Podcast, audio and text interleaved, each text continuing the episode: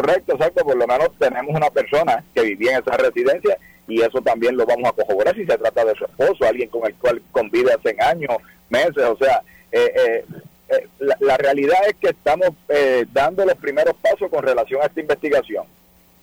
Claro, así que estarán verificando si se trata de su esposo, si es un compañero consensual, novio, lo que fuere, pero lo que sí es un hecho en esta etapa es que estaba en la casa y que vivía con ella.